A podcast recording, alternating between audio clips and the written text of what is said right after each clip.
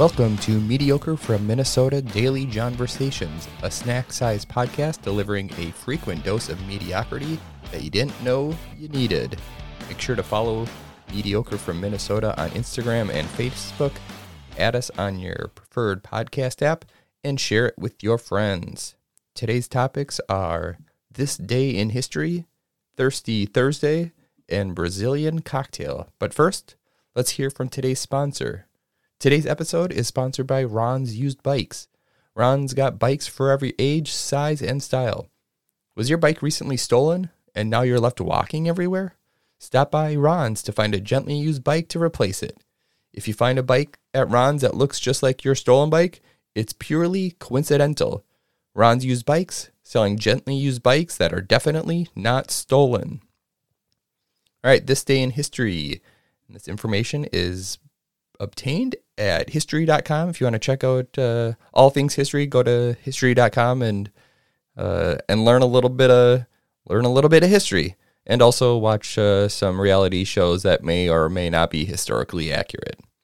So on this day in history, in nineteen ninety-six, so January eighteenth, nineteen ninety-six, Major League Baseball owners unanimously approve interleague play for the nineteen ninety-seven season. This broke a one hundred twenty-six year tradition of teams only playing games within their league during the regular season. Interleague play was proposed as early as nineteen thirty-three, uh, and then again in nineteen seventy-three when the American League adopted the designated hitter, but the plan was rejected by the National League. On June twelfth, nineteen ninety-seven, the San Francisco Giants beat the Texas Rangers four to three in the first interleague game. And now I know nineteen ninety-seven, the first season that they actually played interleague, uh, is, you know, twenty, almost twenty-seven years ago now. Um, but I guess I had assumed that they had been playing interleague play for a lot longer than that, or at least earlier than nineteen ninety-seven. In my, in my mind, that's not all that long ago, um, that they were actually playing interleague, but Uh, it turns out, no, it wasn't, uh, you know, it wasn't uh, in the eighties or the seventies or anything like that, just uh, just before the two thousands. For the next item for this day in history, it regards the Lewis and Clark expedition.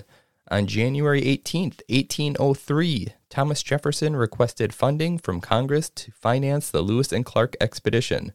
Jefferson officially asked for twenty-five hundred dollars in funding from Congress, though some sources indicate the expedition ultimately cost closer to fifty thousand dollars. Meriwether Lewis was joined by his friend William Clark and fifty others on the journey, including an enslaved African-American and a female Native American guide named Sacagawea. The team, which Jefferson called the Corps of Discovery, that's C O R P S, uh, not like corpse as in a body, first surveyed the territory that comprised the Louisiana Purchase, a vast expanse that reached as far as north as present-day North Dakota, south to the Gulf of Mexico, and stopped at the eastern border of Spanish territory in present-day Texas. The team then crossed the Rockies and navigated river routes to the Pacific coast of present-day Oregon. Upon their return, the duo's reports of the exotic and awe-inspiring new lands they had encountered sparked a new wave of westward expansion. Jefferson first proposed the exploratory expedition even before Napoleon offered to sell France's American territory, which would become known as the Louisiana Purchase, to the United States, and had authorization from Congress to launch a survey of the area when news of Napoleon's offer to sell reached Washington. In a stroke of luck for the United States, Napoleon had abandoned plans to establish a French foothold on America's southern flank and sold the land to the U S to subsidize his conquest of Europe. Thanks, Napoleon, for like half of the United States. Next, we're going to jump to Thirsty Thursday, and this topic uh, involves the most consumed alcoholic beverages in the world by sales. So we're going to go through the top ten alcoholic beverages by sales. These numbers are from twenty twenty-two, uh, the the latest ones I could find, uh, but I think probably still still hold up today as far as twenty twenty-three numbers uh, goes. All of these are uh, regarding global market size in twenty twenty-two, uh, and I'll give you the dollar amount and then a little bit of info about each one.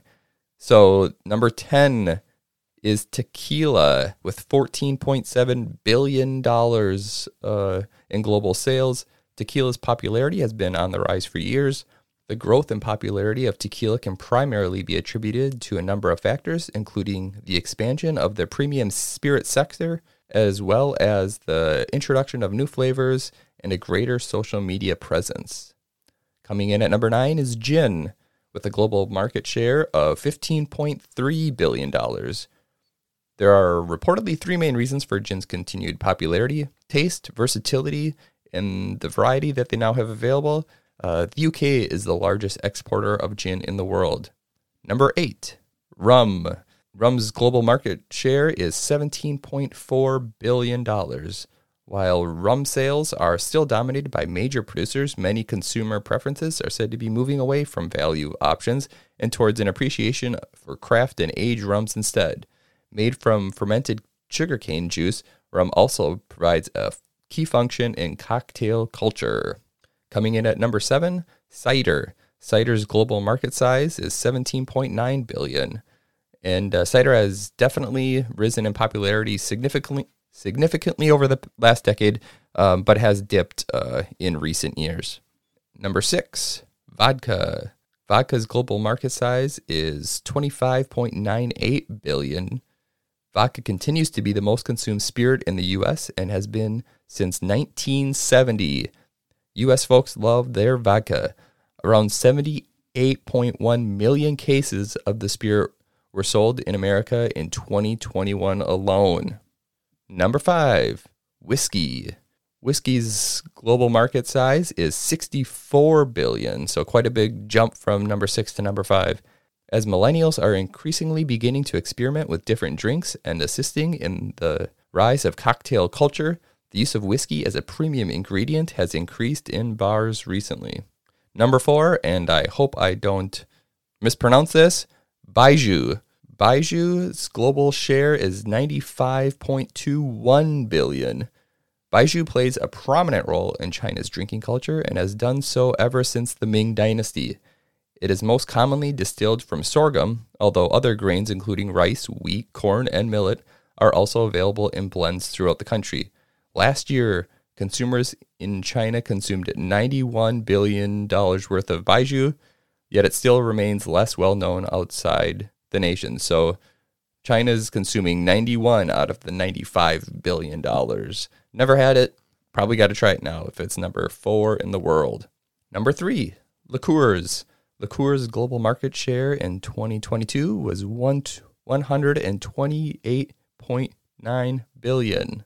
Liqueurs, which are essentially distilled spirits that are sweetened with sugar or syrup and often also contain fruit, herbs, and oils, can be sweet or bitter depending on the flavors used. Getting down to the final two, number two, wine. Wine's global market size or share in twenty twenty-two was four hundred forty-one point six billion dollars. So from number three to number two, over three hundred billion dollars increase. The rising demand for premium and luxury wines has been reported alongside the growing popularity of wine tourism, which has become key factors driving growth. According to some analysts, global wine consumption in twenty-two was estimated to be at two hundred thirty-two million hectoliters, whatever a hectoliter is, marking a decrease of one percent compared to the previous year, so a little bit of a dip. Year on year, wine consumption around the world has decreased at a regular rate, and yet this can be mainly attributed to the decline in China's consumption, which has lost an average two million hectoliters per year since two thousand eighteen. So what have we learned so far? If China really likes it, it's going to be popular, a k a a lot of folks in China. And finally, number one, I don't think it's a surprise, at least not to me, but to maybe some of you, is beer. Beer's global market share in twenty twenty-two, seven hundred ninety-three point seven four billion dollars. So another three hundred and basically another three hundred fifty billion dollars jump from two to one. Beer is the most consumed alcohol in the world. In fact, after water and tea, beer is actually the most popular drink in the world.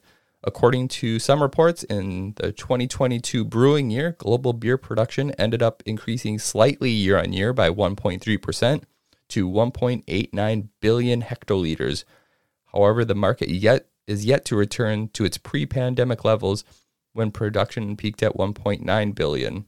The category has also evolved with consumer taste as brewers look to satisfy the thirst of their audience, plus the overall demand for premium and low-calorie beers.